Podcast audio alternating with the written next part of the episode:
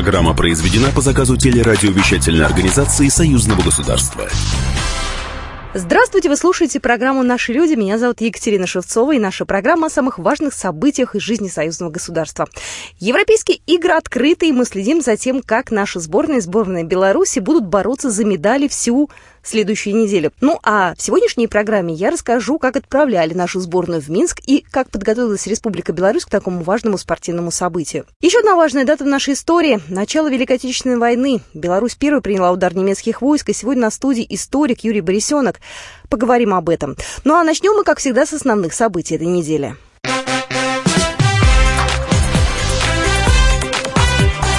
Главное за неделю. Посол Беларуси в России Владимир Семашко посетил на этой неделе нашу редакцию, редакцию издательского дома «Комсомольская правда». Его встретили у входа как хорошо знакомого и особо уважаемого гостя. Главный редактор «Комсомольской правды» Владимир Сунгоркин устроил гостю небольшую экскурсию по издательству. Владимиру Семашко показали уютный музей и легендарный шестой этаж. Ну а после этого уже к нам в студию на радио «Комсомольская правда». За круглым столом собрались представители союзных СМИ. Вопросы обсуждали непростые, под прицелом оказались проблемы интеграции. Владимир Сунгоркин, главный редактор «Комсомольской правды». В этом году мы будем отмечать, и вы, и мы будем отмечать вместе 20 лет Э, договору о союзном государстве. Срок прошел большой. Ощущение возникает и в обществе, и среди экспертного сообщества, что нужны какие-то новые начинания или возвращаться к тем пунктам, которые замышлялись, но не выполнены были. В правильном ли направлении развиваются двусторонние отношения? Владимир Семашко заявил «да». И отметил, что по цифрам товарооборота можно смело судить, насколько успешно развивается двустороннее сотрудничество.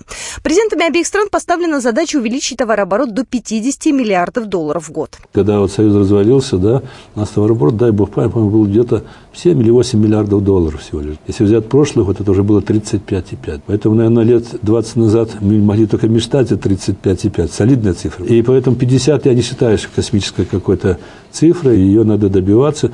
Поэтому мы вот и работаем по этим вопросам. По словам Владимира Симашко, основные проблемы в сбыте техники. Беларуси было сложно выйти на российский рынок из-за субсидий. Только в этом году стимулирующие средства перенаправили на потребителя. Говоря простым языком, раньше Россия закупала тракторы у стран-партнеров и выпускала их на свой рынок. Теперь же фермеры решают сами, трактор чего производства они хотят приобрести. Многие выбирают Беларусь как страну-производителя. За круглым столом тут же подняли следующий вопрос. Можно ли россиянам и гражданам Беларуси вместе выйти на международный рынок под брендом союзного государства? Владимир Симашко ответил на этот вопрос. Это не мечта, это реально, только сиюминутно внедрить этого нельзя по одной простой причине.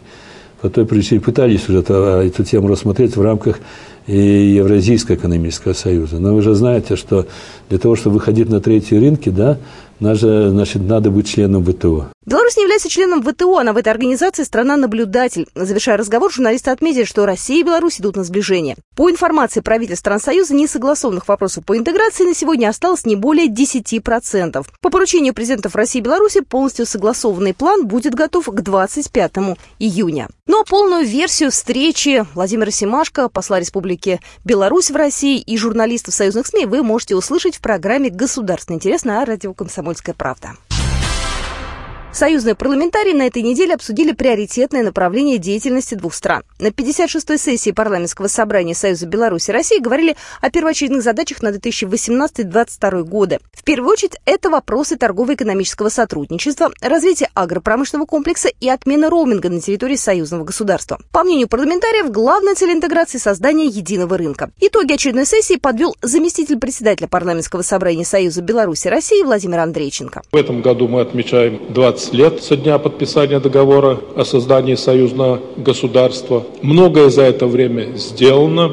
Я не говорю, что только в торгово-экономической сфере, хотя там товарооборот более 35 миллиардов долларов по итогам за прошлый год. Но это и создание равных прав для наших граждан, это реализация ряда союзных программ, это сотрудничество в военной сфере и ряд других направлений. Мы заслушали на сессии двух министров сельского хозяйства, которые доложили нам, что делается в рамках союзного государства по ряду направлений, по созданию равных условий для субъектов хозяйствования в области сельского хозяйства, по недопущению появления на рынке союзного государства фальсифицированной, контрфактной продукции. Эта работа проводится нашими министерствами и ряд других направлений. Прорабатывается проект производства самосвалов БелАЗ в России. Об этом сообщил государственный секретарь Союзного государства Григорий Рапота на сессии парламентского собрания Союза Беларуси России. По словам госсекретаря, пилотный проект производства на территории России карьерных самосвалов БелАЗ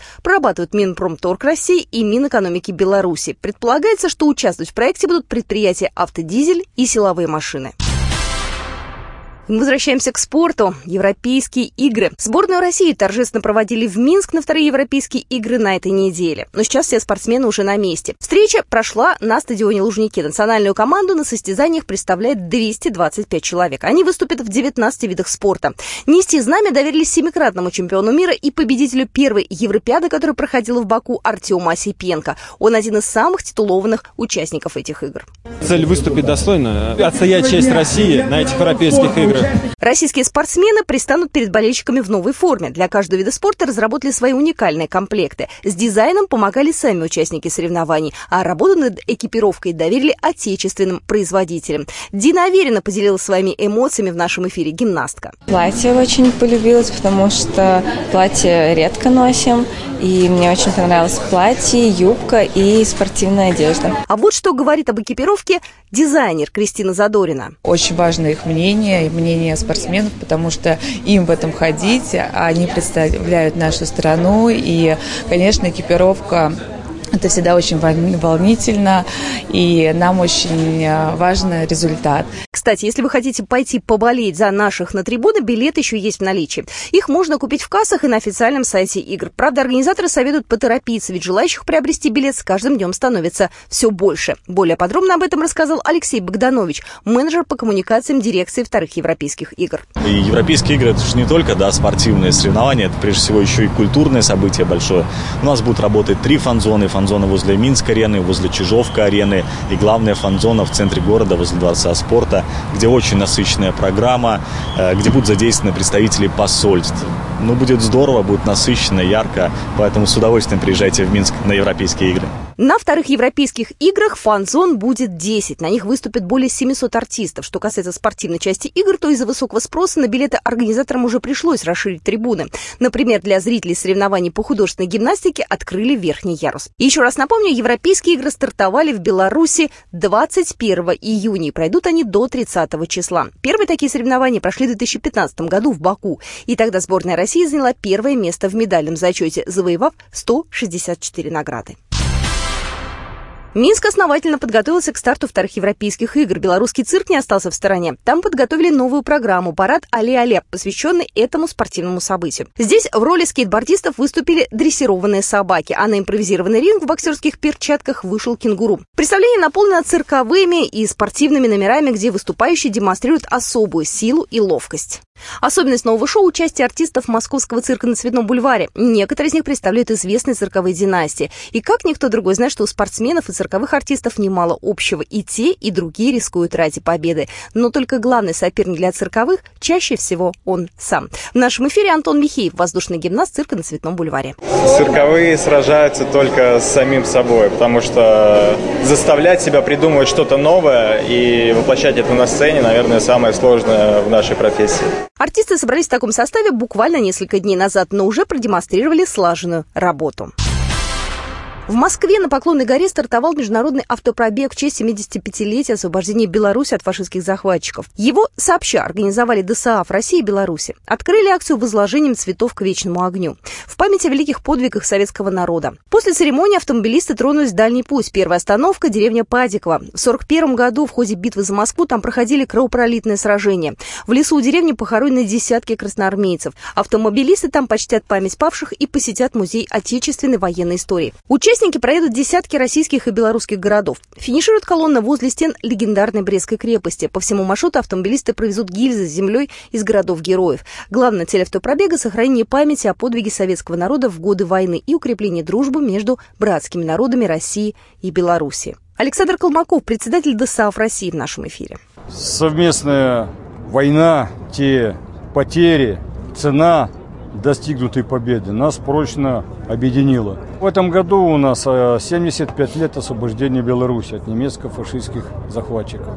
Естественно, мы помогаем нашим э, братцам провести данное мероприятие. Участники автопробега сегодня, в День памяти и скорби, устроили на Бородинском поле историческую реконструкцию боев 41 года. Ну а дальше едут в Беларусь. Там колонну из России уже ждут. В нашем эфире Геннадий Грек, председатель Бобруйской объединенной организационной структуры ДСААФ. Самое интересное будет в городском поселке Кличев где недалеко от Кличева э, во время войны существовала партизанская республика. То есть э, советская власть не прекращала свою деятельность. Э, вот там будет интересная постановка, реконструкция боя партизан с оккупантами, а также солдатская каша и представление местной самодеятельности. После этого мы переместимся в Могилев, где посетим Бунинское поле. Автомобилисты планируют посетить значимые исторические места каждого населенного пункта, где будет пролегать их путь. В их программе возложение цветов к памятникам героям героям Великой Отечественной. Также встречи с ветеранами, школьниками, студентами и кадетами. Вот такие события происходили на этой неделе в жизни союзного государства, но мы продолжим программу буквально через две минуты и поговорим о том, как встретил Минск, как встретила Беларусь первые дни Великой Отечественной войны. Наши люди.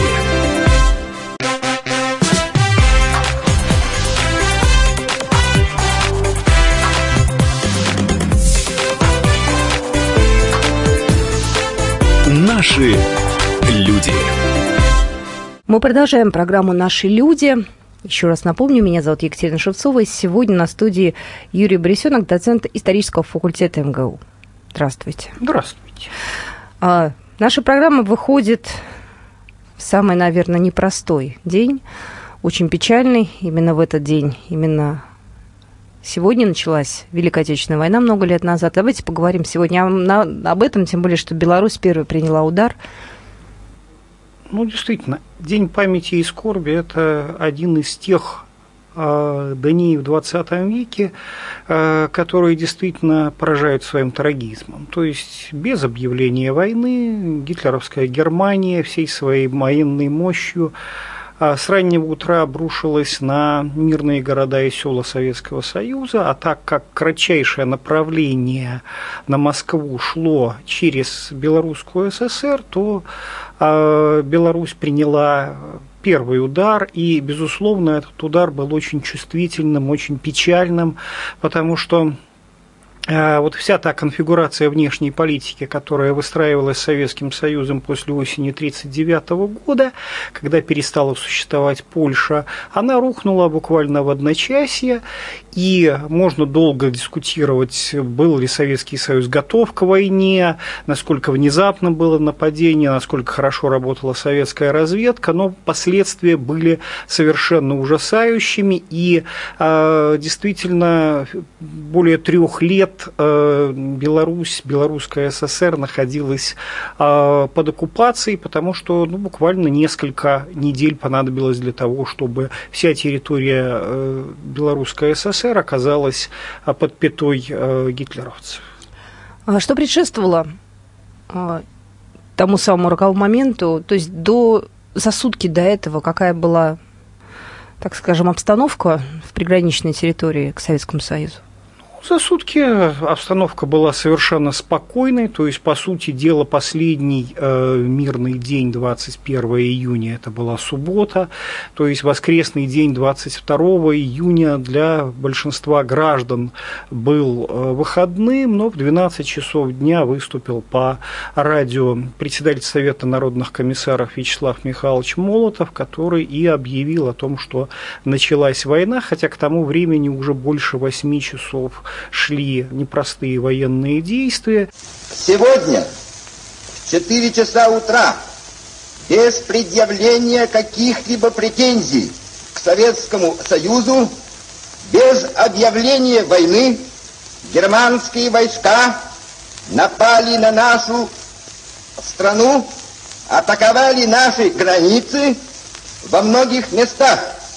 Самый тяжелый момент, который продолжался вплоть до декабря, до начала Московской битвы, это самые тяжелые месяцы Великой Отечественной войны, которые действительно показали, с одной стороны, стойкость, мужество, массовый героизм советских солдат, Красной Армии, Красного флота, а с другой стороны, потери были ужасные, и, безусловно, здесь сказались и просчеты высшего руководства Советского Союза во главе с самим товарищем Сталиным. То есть оказалось, что товарищ Сталин не всемогущ, и а, его прозорливость, которая могла кого-то восхищать э, осенью 1939 года, когда решился польский вопрос, этот сюжет, конечно, был очень тяжелым. С другой стороны, мифов вокруг начала войны очень много, и самый такой а, распространенный миф, что Сталин в это время укрылся у себя на даче в Кунцево, никого не принимал, и, по сути дела, страна осталась без руководства. В последние несколько лет появилась масса рассекреченных документов, которые показывают, что это далеко не так, и, собственно говоря, страна, как могла, она сражалась с гитлеровцами, начиная с самого высшего эшелона власти. Создается Государственный комитет обороны во главе со Сталиным 3 июля 1941 года, ровно за три года до освобождения Минска, до государственного праздника в Республике Беларусь, Сталин выступает с большой речью, где по-христиански обращается к своим своим согражданам братья и сестры, то есть на самом деле на высшем эшелоне власти ну, нельзя сказать, чтобы это был, как, было какое-то смятение. С другой стороны, конечно, потрясение было огромное, и э, задача этих первых месяцев войны была сдержать, что можно. То есть не допустить того, чтобы планы Гитлера сбылись уже в 1941 календарном году. И, в принципе, тяжело, ценой тяжелейших потерь, потери огромной территории, потери той же Белорусской ССР, а, эта задача все-таки выполняется, то есть учились воевать, что называется, а, с а, очень опасным противником, что называется, с листа. То есть в данном случае подготовка Красной Армии к войне – это особая тема, которой занимаются серьезно военные историки, причем я бы ответил еще такую деталь.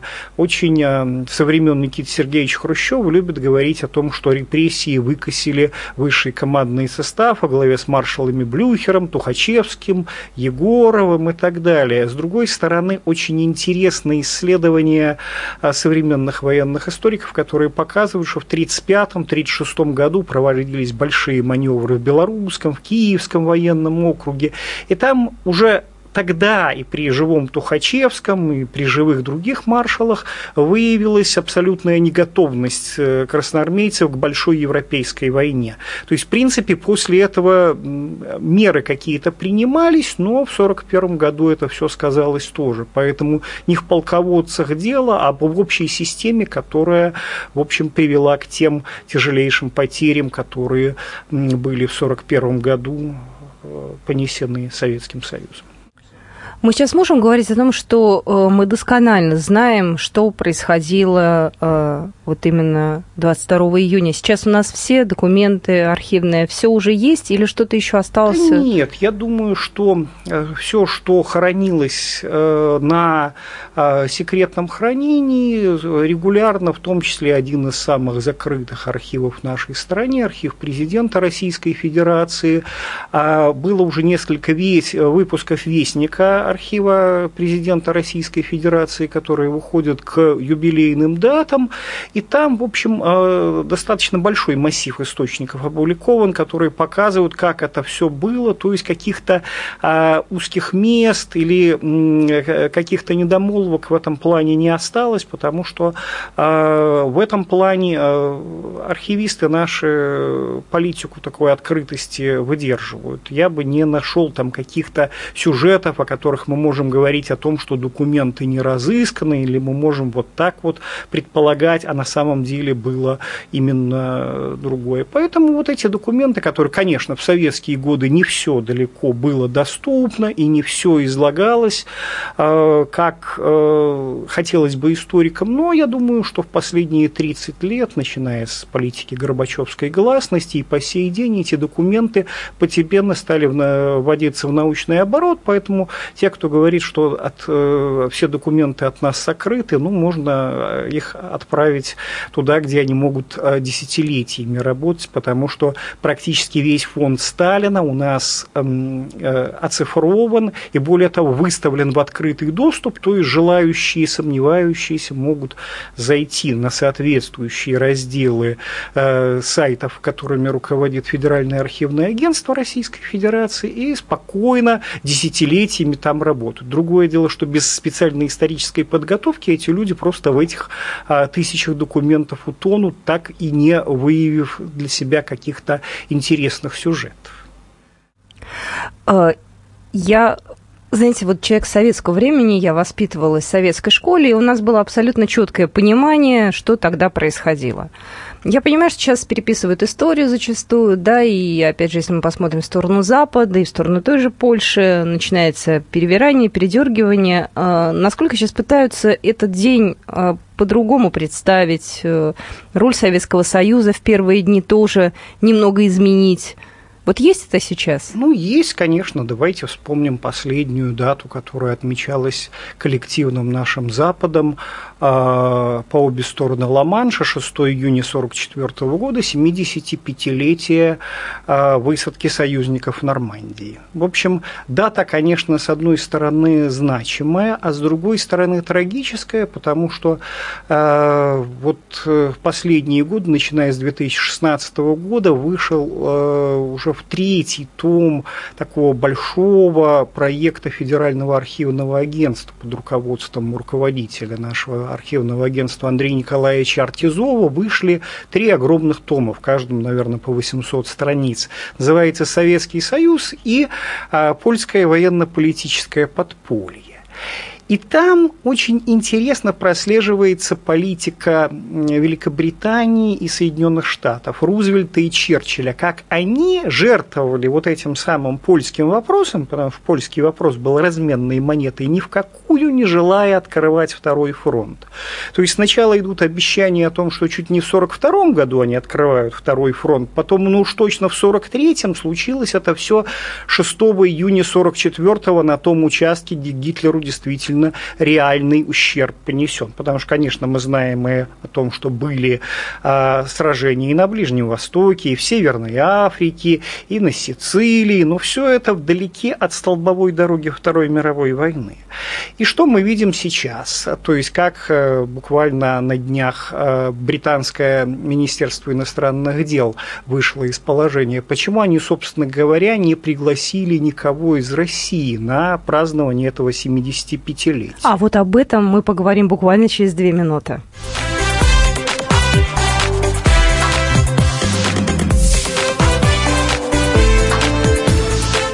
Наши люди.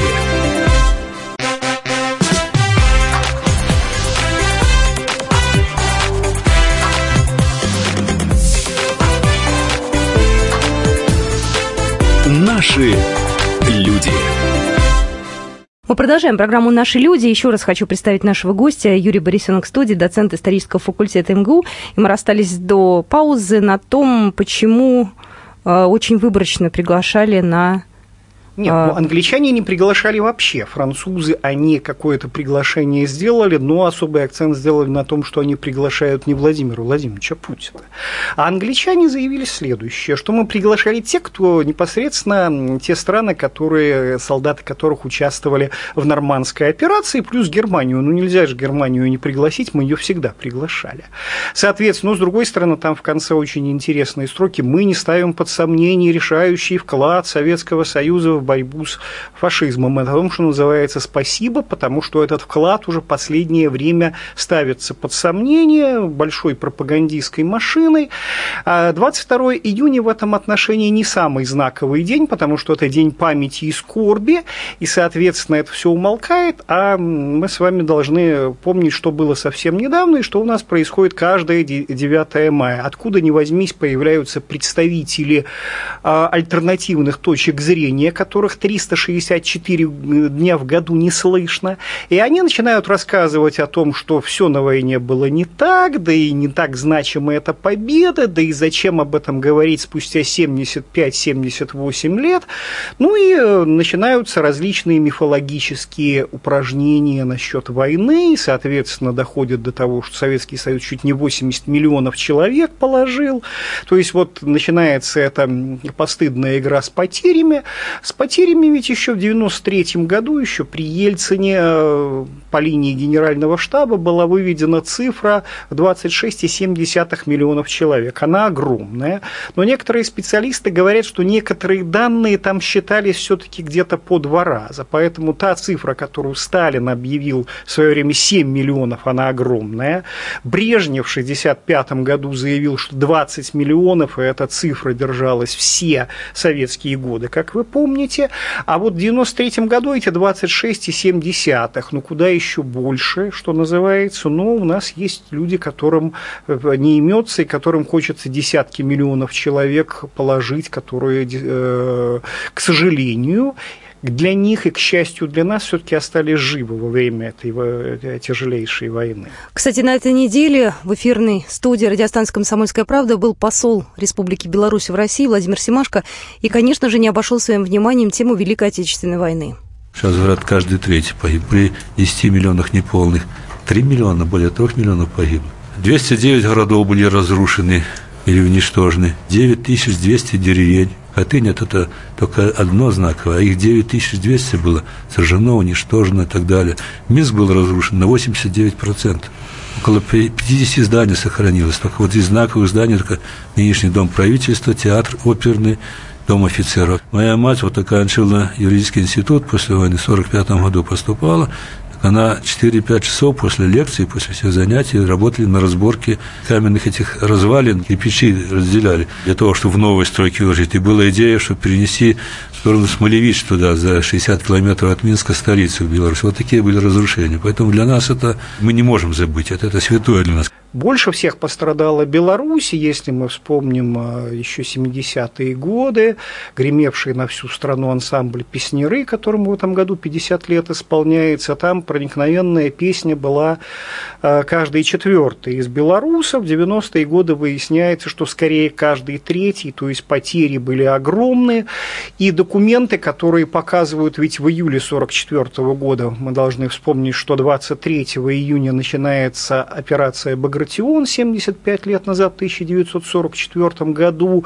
И действительно одна из самых выдающихся военных операций за всю военную историю человечества. Более 600 километров прошла Красная Армия, э, сметя с лица земли гитлеровцев, а, начиная с востока Беларуси и заканчивая уже границей э, с Польшей, которая была уже в 1939 году. То есть на польскую современную территорию красноармейцы э, вошли, но уже 1 июля 1944 года белорусский партийный руководитель и начальник Центрального штаба партизанского движения Пантелеймон Кондратьевич Пономаренко докладывает Сталину о том, что видят красноармейцы красноармейцы в э, разрушенных районах. Это справка, которую он пишет секретарю ЦК ВКПБ Андрею Андреевичу Андрееву. И, в принципе, э, в данном случае вот такие вот хотя бы строки. В Витебске сохранилось 800 человек а Витебск еще до Первой мировой войны был единственным белорусским городом, он самым большим был тогда по населению, больше Минска было больше 100 тысяч человек. До войны было 211 тысяч, пишет Пономаренко. В Жлобине населения нет совсем. В Бобруйске почти все население угнано. Вот такая вот ситуация. А сожженные деревни?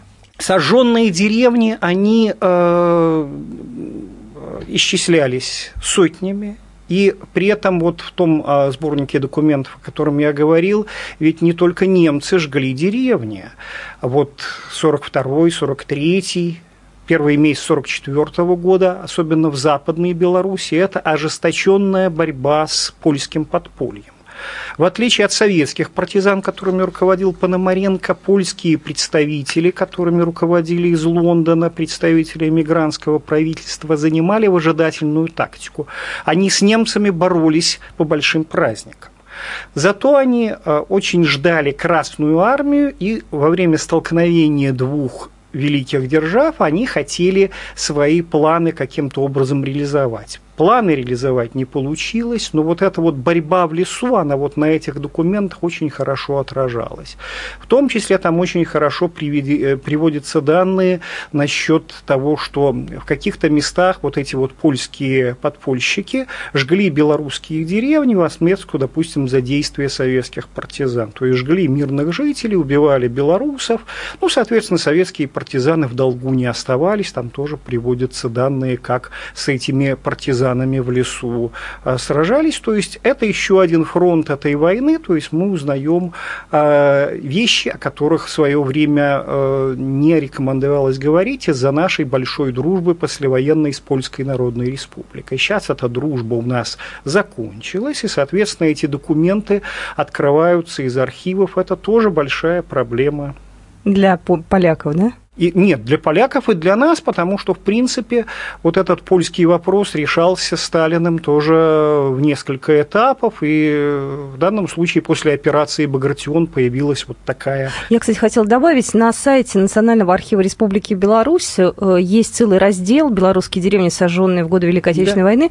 Если у вас есть э, интерес, вы можете выйти и посмотреть, там все деревни, там перечислено количество людей, которые э, жили, сколько погибло, есть отдельный раздел, называется «Помним гордимся. Этот э, раздел посвящен 75-летию а, освобождения Беларуси от немецко-фашистских захватчиков. Там тоже очень много архивных материалов. Там есть разведывательные сводки Белорусского штаба партизанского движения. А, там передвижная выставка тоже к 75-летию. Там очень много документов, которые действительно интересно и важно посмотреть. Просто для того, чтобы знать и понимать что это такое было. Да, причем вот в материалах того а, огромного многотомного издания а, белорусские архивисты тоже принимают участие. Я видел там интереснейший документ как раз из Национального архива Республики Беларусь. И я продолжу про 9 мая, потому что, ну, э, пытаются нам объяснить, что и 9 мая мы должны по преимуществу скорбить и ни, никоим образом не радоваться нашей победе. А мне кажется, радоваться победе нужно, тем более таким победам, как операция «Багратион». Скромные цифры. Вот четыре фронта, три белорусских и один прибалтийский под командованием маршала Баграмяна.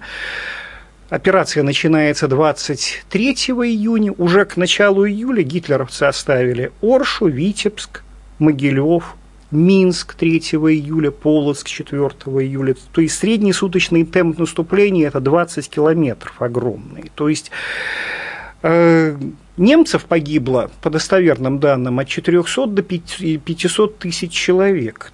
А, только в группе армий «Центр» 30 генералов попали в плен, погибли или покончили жизнь самоубийством.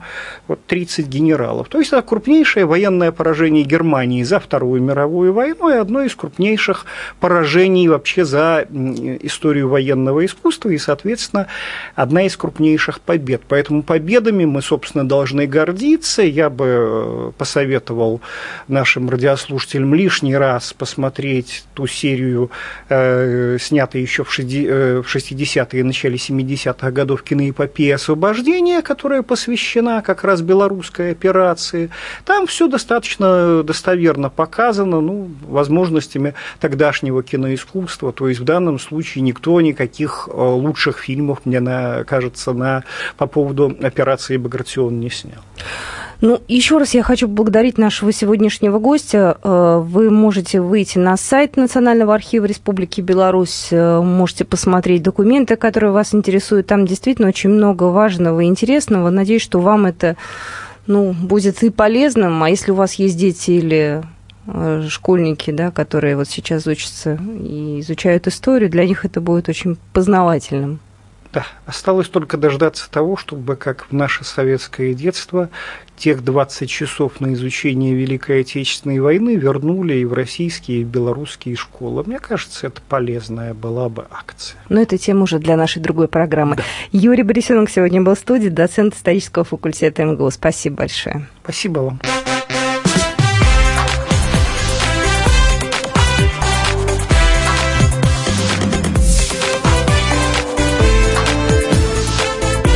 Наши люди. Программа произведена по заказу телерадиовещательной организации Союзного государства.